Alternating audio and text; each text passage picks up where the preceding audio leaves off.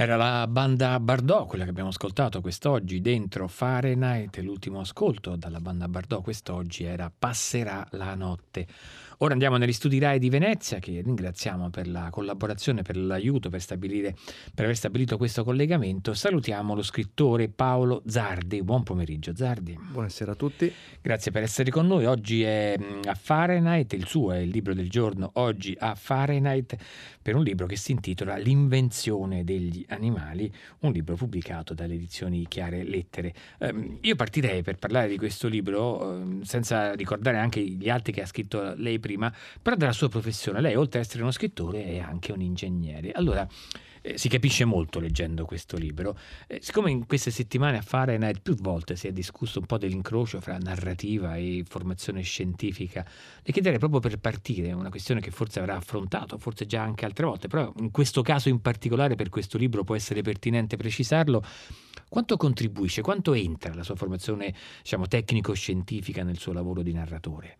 Beh, sicuramente è uno degli aspetti fondamentali della mia scrittura. Direi però, facendo un passo indietro, che diciamo che io ho una passione che ho da sempre, da quando sono bambino, verso la scienza in tutte le sue forme. E questo è il motivo Lei ringrazia cui... il padre per questo, suo certo, padre. infatti, infatti, sono sicuramente riconoscente per questo.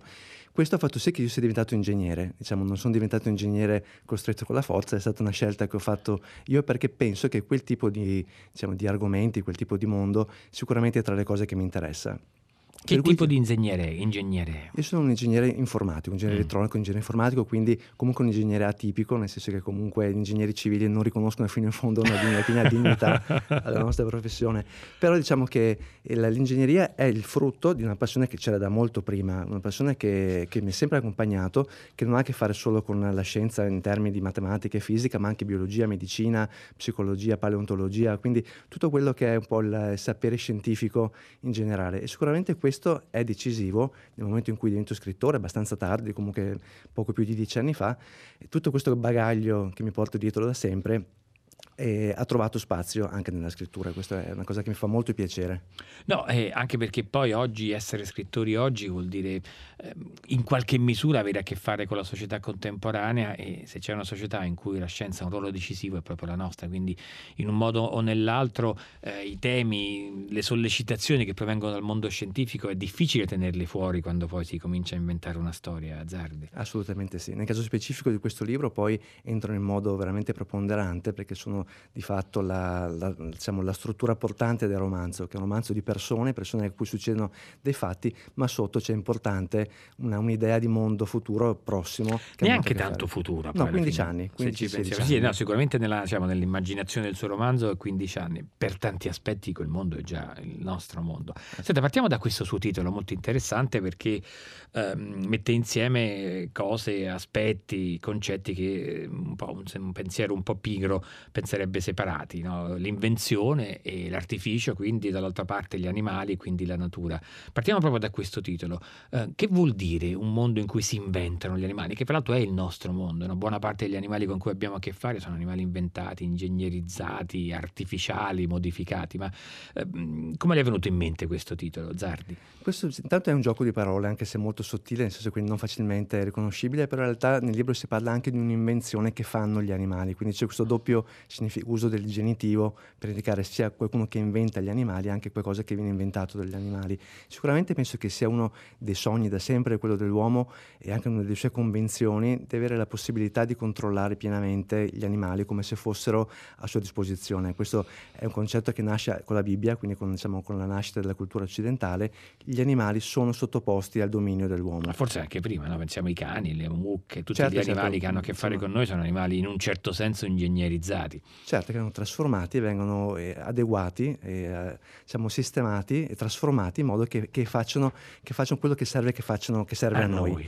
E in questo caso specifico diciamo che la, ci sta spingendo un po' più avanti perché comunque con la tecnologia di cui disponiamo adesso, già adesso, già in questo momento, c'è la possibilità di creare degli ibridi tra animali o addirittura come nel caso del libro, degli ibridi tra esseri umani e animali. E quindi si crea una nuova, una nuova specie eh, che contiene alcuni elementi dell'essere umano e poi qui è, diciamo, è il punto di frattura che fa nascere poi la, la serie degli eventi che, che, sono dietro al libro.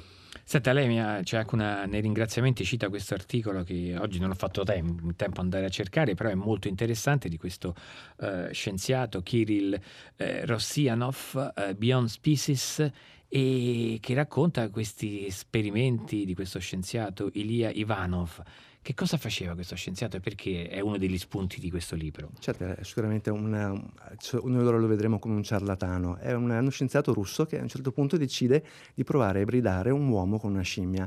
E ovviamente viene inizialmente osteggiato dalla comunità scientifica. In che anni questo? Stiamo parlando intorno al 1900, tra il 1910 e il 1925 in quegli anni, quindi lui a un certo punto eh, scappa, scappa dalla Russia dove non, non, è ben visto, riesce a ottenere da, da, una società, tra l'altro una società per l'ateismo americana, che voleva dimostrare la, la scarsa di, di, diciamo, distanza che esisteva tra l'uomo e la scimmia, ottiene dei fondi, va in Guinea e li cerca con dei metodi piuttosto brutali di creare un, un ibrido tra un, un, animale e uno scimpanzé in questo L'isola caso. L'isola del dottor Moreau realizzata.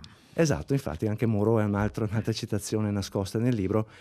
Ovviamente diciamo, le cose non vanno bene per vari motivi, anche motivi molto pratici, per cui non, siamo, non abbiamo mai saputo in realtà se poi eh, che cosa sarebbe successo veramente e dico per fortuna perché immagino che il risultato avrebbe comunque tirato fuori del, dei problemi di natura etica giganteschi.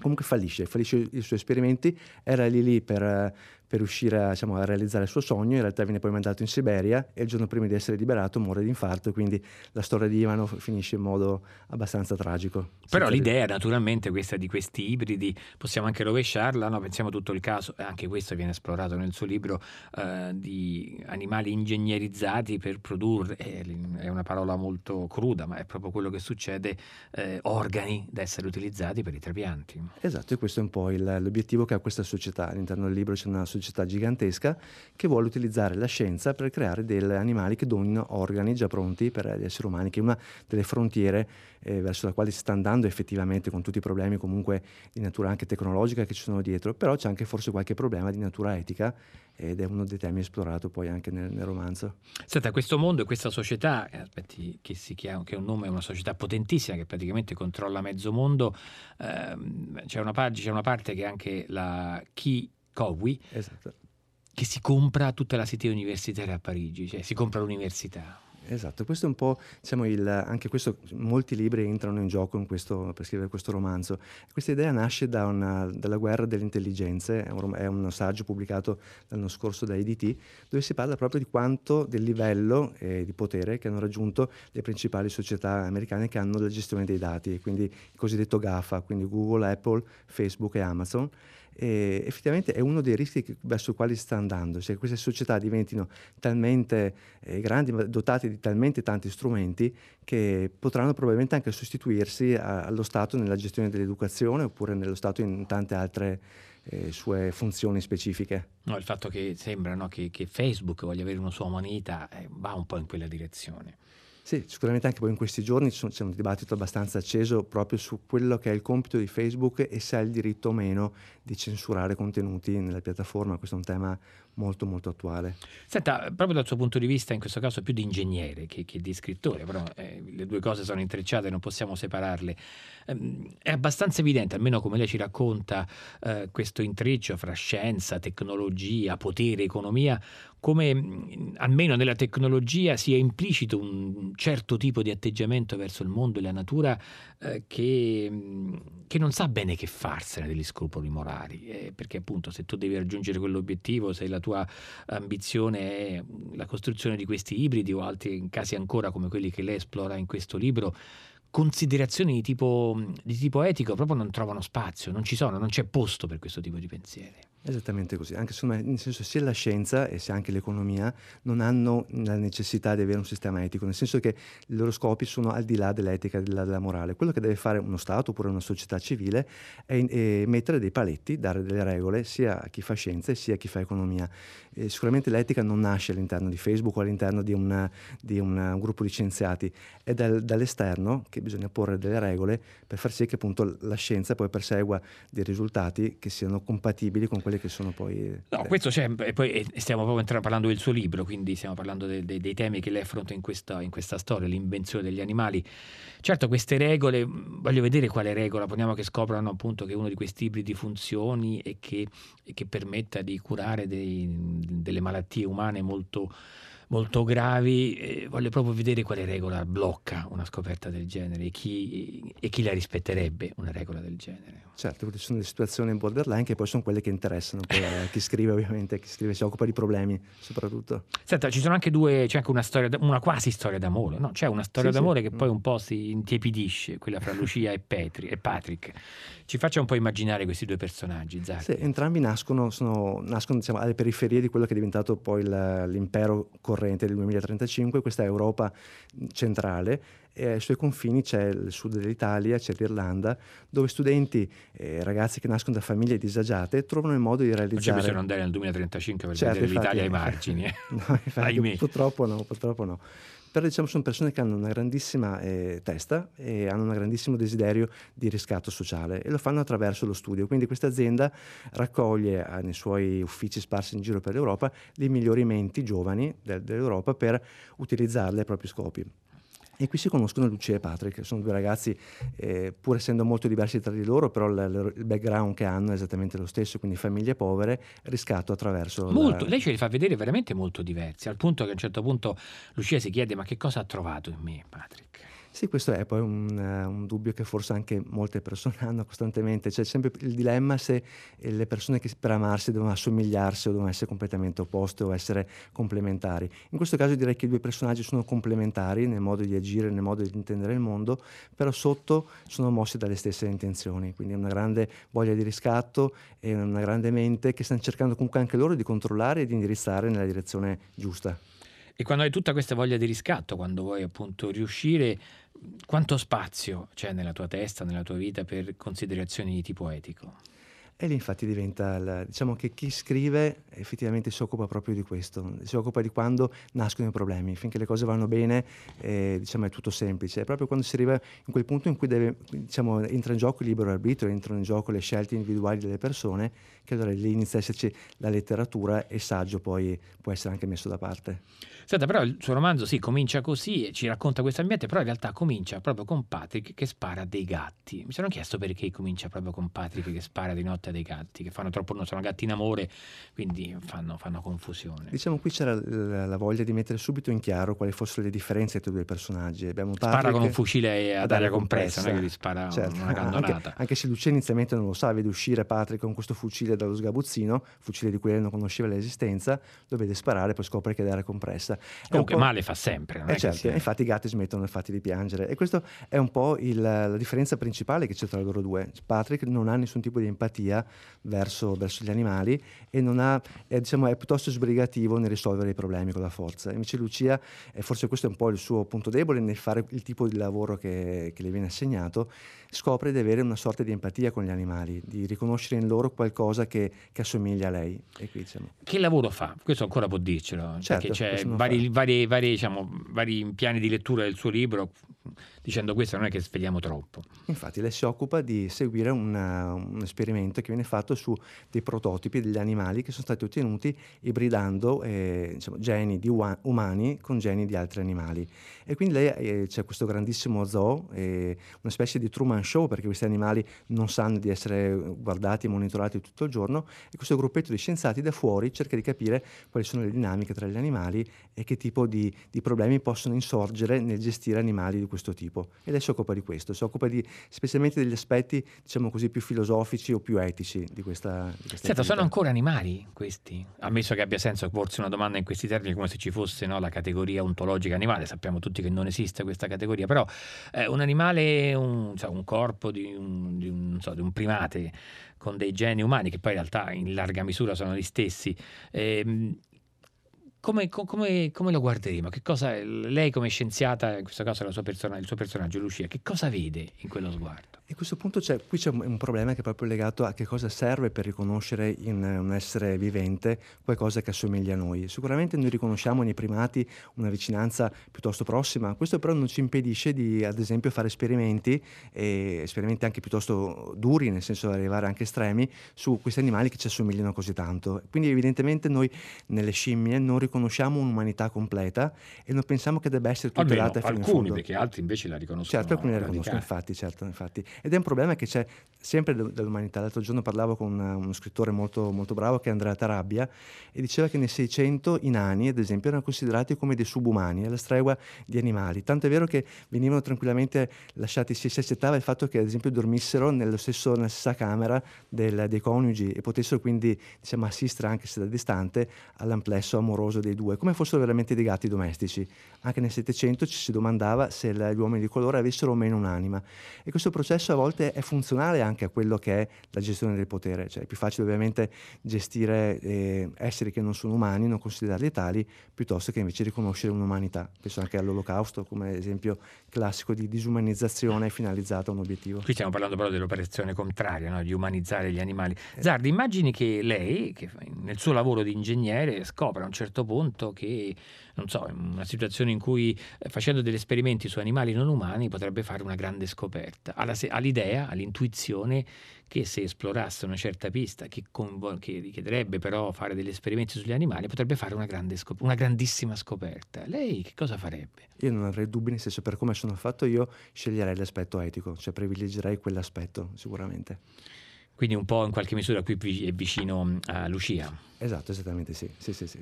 Poi c'è un limite oltre il quale comunque non si possa andare, che anche l'ambizione scientifica, il desiderio che abbiamo di scoprire, di, di, spostare ancora un po' più in là la nostra conoscenza, deve comunque a un certo punto fermarsi e questo poi ovviamente è una scelta personale, individuale.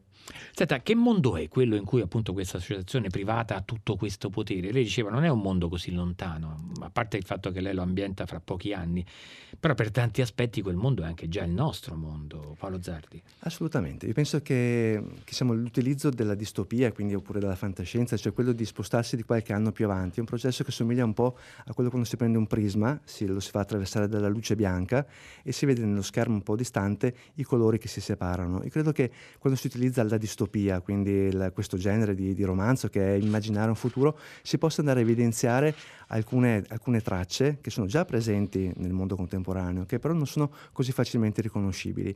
E spostando un po' più avanti il, l'anno in cui si svolge la storia, si può andare anche a esasperare alcune, alcune tendenze che probabilmente sono in atto, isolarle e dare loro un risalto maggiore. Ed è quello che si fa quindi, il mondo che io immagino è dove alcune tendenze contemporanee che hanno a che fare con la crescita abnorme del, del potere di queste aziende, quelle che dicevamo prima, e il retrocedere della politica di fronte alle questioni economiche, ad esempio, vengono, trovano la loro piena, eh, la loro piena espressione. E questo quindi è un mondo in cui effettivamente Ovviamente la politica ha rinunciato a essere politica e l'economia è diventato l'unico eh, diciamo, termine di giudizio di qualsiasi attività e quindi le aziende hanno il campo libero e si stanno piano piano sostituendo anche agli stati visti quasi come un retaggio del, del passato. Tanti economisti la pensano così, no? Infatti lo sì, slogan sì. Più, merca- più, mercato, meno Stato, in fondo va in direzione che, che il mercato sarebbe, sarebbe, in grado da solo di cavarsela. Senta, lei ha detto una parola, un'espressione che mi ero chiesto leggendo il suo libro. Um, lei direbbe, direbbe, che questo libro, questa invenzione degli animali, è un romanzo di fantascienza? Io non sarei d'accordo. Su fantascienza c'è un grande, diciamo, una grande discussione, da poco è uscito un romanzo di Jaime Kiwan, eh, che è un romanzo fantascientifico. L'ha già letto? No, non, non mi dica letto. nulla, non l'ho letto. Però nel senso sta che in intervista lui aveva rifiutato anche con abbastanza forza il fatto che fosse un, un, un romanzo di tipo fantascientifico, perché è un po' un, un, genere che viene considerato come tutti i generi un genere minore. Vabbè, non sanno di... quello che dicono, la fantascienza è meravigliosa. E infatti lo dico con, in qualche modo con... Chi non ama la fantascienza in un certo senso non ama l'immaginazione, la fantasia. Esattamente, infatti diciamo che questo è un libro di fantascienza non nel senso del, di Star Trek con navicelle spaziali, ma nel senso che c'è della scienza, c'è della fiction, un po' più all'inglese, quel science fiction, quindi finzione di scienza basata sulla scienza. Senta, però ci sono anche i marziani. Sì, marziani, però diciamo sono i marziani. non sono che- omini verdi. No, infatti, anche questo è una, diciamo, immaginare come potrebbe effettivamente procedere quello che è l'esperimento, adesso l'esperimento, il tentativo di Elon Musk di mandare una missione su Marte e che tipo di... Questo era proprio agganciato al presente in modo molto più stretto. Ma fra sicuramente. 15 anni, secondo lei, sarà possibile avere una colonia su Marte Una abitata? colonia no, una colonia penso di no. Un posto dove nascono bambini? Secondo me no, nel senso in questo momento no, però diciamo che le previsioni vedo che ormai eh, diciamo, è sempre stato abbastanza difficile farle, e in particolare adesso, nel senso che comunque la tecnologia sta avanzando a una velocità esponenziale, è difficile fare previsioni. So che negli anni 70 avevano trovato delle cartoline disegnate nel Novecento a cui avevano chiesto a alcuni scienziati di immaginare il futuro, il 2000, ed è, sono veramente anche, diciamo, fanno tenerezza nella loro ingenuità. E immagino che anche, eh, anche un libro che, che immagina il 2035, tra qualche anno potrebbe rivelare una serie La cosa di forse più divertente di questi film di fantascienza molto molto futuribili, in realtà nessuno aveva previsto poi l'oggetto più quotidiano della nostra Certo, esistenza certo. che è lo smartphone e prima ancora il computer. Eh, e questo evidentemente perché è complicato prevedere le cose e il Certo. dopodomani. Senta, un tema che in realtà qui in questo suo libro è continuamente incrociato, sfiorato, esplorato è il tema dell'eugenetica, no? una parola complicata, una parola che ha un peso enorme perché ci fa pensare agli orrori del Novecento e non solo del Novecento, e però poi se uno la vede un po' più da vicino, eh, l'eugenetica è un po' qualcosa che riguarda un po' tutti, in fondo eh, chi è che direbbe di no a un test che permettesse di sapere se suo figlio, il figlio che nascerà avrà una certa malattia o, non l'avrà e magari addirittura di scegliere se quella possibilità la vuole esplorare oppure no, quella si chiama già eugenetica. Che cosa c'è dietro l'eugenetica? C'è Che ci fa così paura e però anche così ci attrae. Sicuramente abbiamo il, c'è il macigno della- degli anni 30 del, del progetto nazista di creare l'eugenetica a scopi, diciamo, di, a scopi diciamo, per isolare questa razza ideale perfetta e che insomma, abbiamo visto a quali tragedie ha portato. E quindi sicuramente ci ritraiamo sempre indietro di fronte alla parola eugenetica. Esistono tante declinazioni, però siccome qui si va a, a toccare quello che è il confine tra, tra, diciamo, la- l'essere umano e le sue potenzialità, su quello che è la dignità dell'essere umano, al di là anche delle, delle deformità o dei difetti, è un tema che sicuramente è un tema prima di tutto politico, prima di tutto morale, prima di tutto sociale. La scienza cerca di, di fare dei passi diciamo, in certe direzioni, però sicuramente eh, dovrà, dovrà sempre sottoporre il- le proprie scoperte al giudizio della comunità. Su questo È ottimista, eh, Zardi? molto, sempre. Mm, mm. No, no, certo, l'idea che, che- che il parere non so, di, di- di una commissione sia in grado di influenzare questi eventi, perché in fondo pensavo, ehm, il titolo del suo libro è L'invenzione degli animali, ma eugenetica vuol dire l'invenzione degli umani e di quello che ci stiamo occupando. In realtà quando parliamo di animali parliamo di noi, vogliamo trovare Sì. un modo per renderci, non so, più, più- più duraturi, meno, meno- meno soggetti alle malattie, più intelligenti. Che, è- che è un po' il sogno, tra l'altro anche Brin, che è uno dei due fondatori assieme, assieme a Larry Page di Google, ha dichiarato proprio candidamente che l'obiettivo di Google è la vita eterna, sua prima di tutto, e poi delle- degli esseri umani. E quindi attraverso la scienza, non attraverso l'eugenetica in questo caso, ma attraverso la scienza, raggiungere questo desiderio che è... Beh, non è proprio un- il peggiore dei desideri. No, no, infatti, diciamo, dipende, sì, ovviamente poi andrebbe gestito, però sicuramente... Voglio vedere l'Inps come se la caverebbe, Eh, però naturalmente... infatti. Beh, non si andrà mai pensione, effettivamente a quel punto non c'è più il, il tema. Eh, quindi è una- un'ambizione legittima, però sicuramente tutta questa scienza attuale non ha solo lo scopo di fare soldi, anche questo scopo ultimo che è quello di riuscire ad allungare quanto più possibile la vita degli uomini e probabilmente anche l'eugenetica, l'eugenetica in una delle sue tante forme, eh, potrebbe influire in questo, potrebbe arrivare a dare una mano in questo senso. Però io ripeto, io sono convinto che uno dei difetti che ha, che ha questo secolo in cui io vivo, però io provengo dal secolo precedente, quindi ho ancora qualche ricordo di quando le cose erano erano diverse, è questa, questa re- retrocessione della politica all'interno della società. Per me questo è, uno, è forse il problema per eccellenza, il fatto che non si, non si tenga più conto del fatto che comunque è la politica, la politica intesa quindi come cittadini che esprimono il loro parere, che deve guidare certi tipi di scelte. Sì, sì, sì, no, sì, sì, Zardi ha ragione, però mh, la vedo diciamo complicata, mettiamola Molto, così. molto complicato. Senta, parliamo di Quebec, appunto uno di questi animali. Sì. Questi sono animali che... mh, È entrato animali fra molte virgolette. Certo, infatti, molto in realtà non si sa mai in nessun momento che tipo di... Eh, lei non ce lo dice. No, mai, nel senso non ha una forma precisa, quindi, anche perché non era necessario ai fini della storia.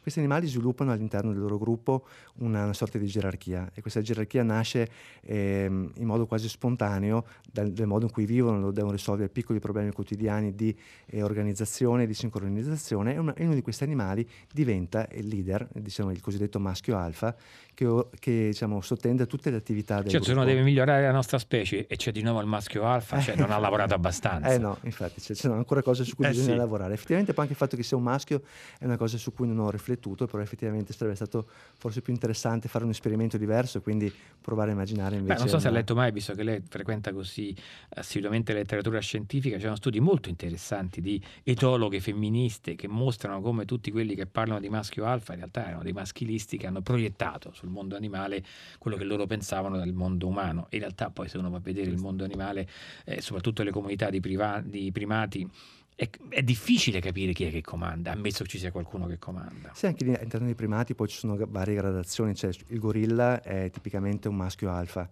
e questo lo si vede anche molto facilmente con una semplice misura ed è il rapporto delle dimensioni tra i maschi e le femmine. Il gorilla ha un rapporto 2 a 1 maschio e femmina. Eh, ma non è è- detto che sia più grande, voglia dire essere anche il capo. No, certo, Quanti gro- caso- quanti omoni realtà Certo, questo è vero, è vero. Nel senso è un po' come Woody Allen che diceva il capo sono io ma comanda lei, senso era una sua commedia.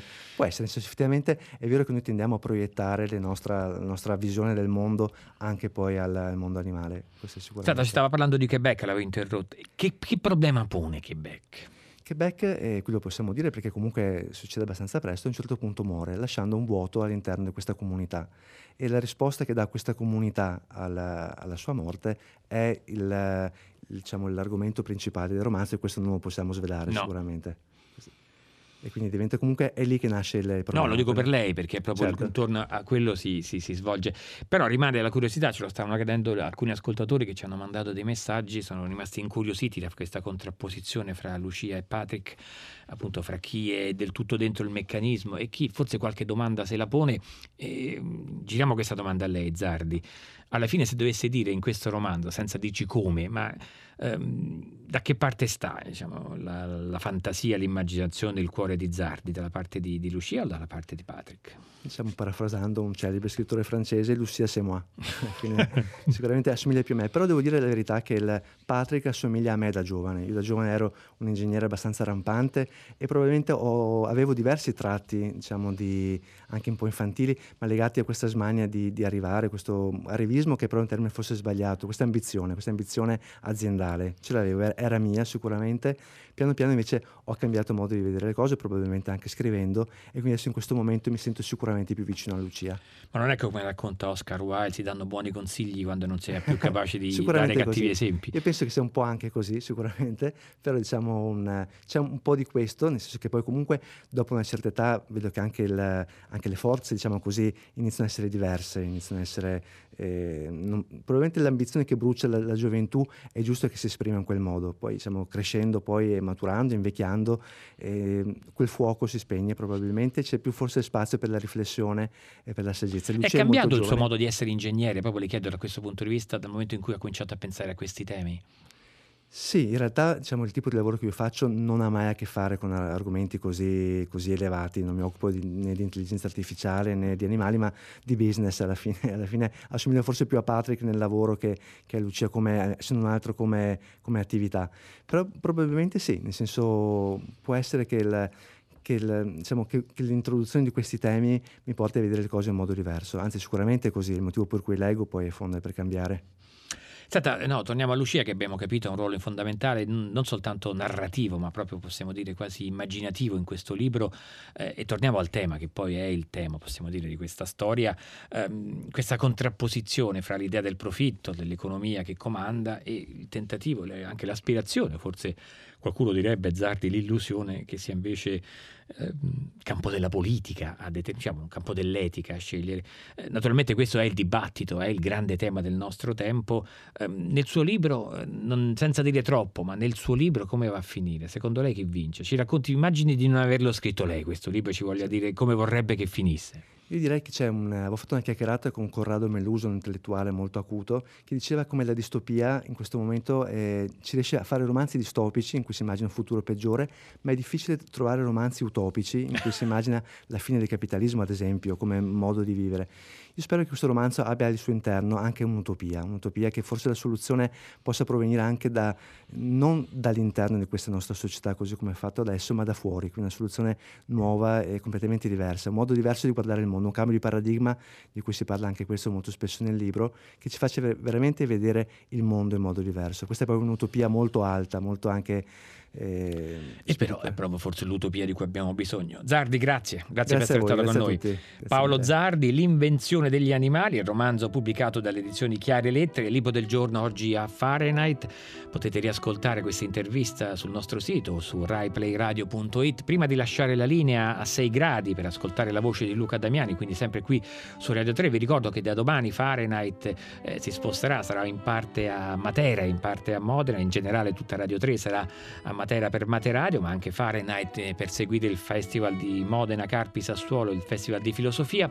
Vi ricordo la squadra di Fahrenheit di quest'oggi, Daniela Pirasto, Benedetta Annibali, Giosuè Calasciura, Michele De Mieri, Laura Martinelli, Marinelli, Clementina mm, Paladini alla regia e Laura Zanacchi. Il programma è a cura di Susanna Tartaro. Alla console si sono alternati Fabrizio Paccione e Danilo Solidani. La voce che ascoltate è quella di Felice Cimatti che vi saluta, vi dà appuntamento con Fahrenheit a domani alle 15 da Modena Modena, dall'atrio del Palazzo dei Musei e ancora eh, rimanete qui ovviamente, ancora su Radio 3, 6 gradi con Luca Damiani. A domani alle 15.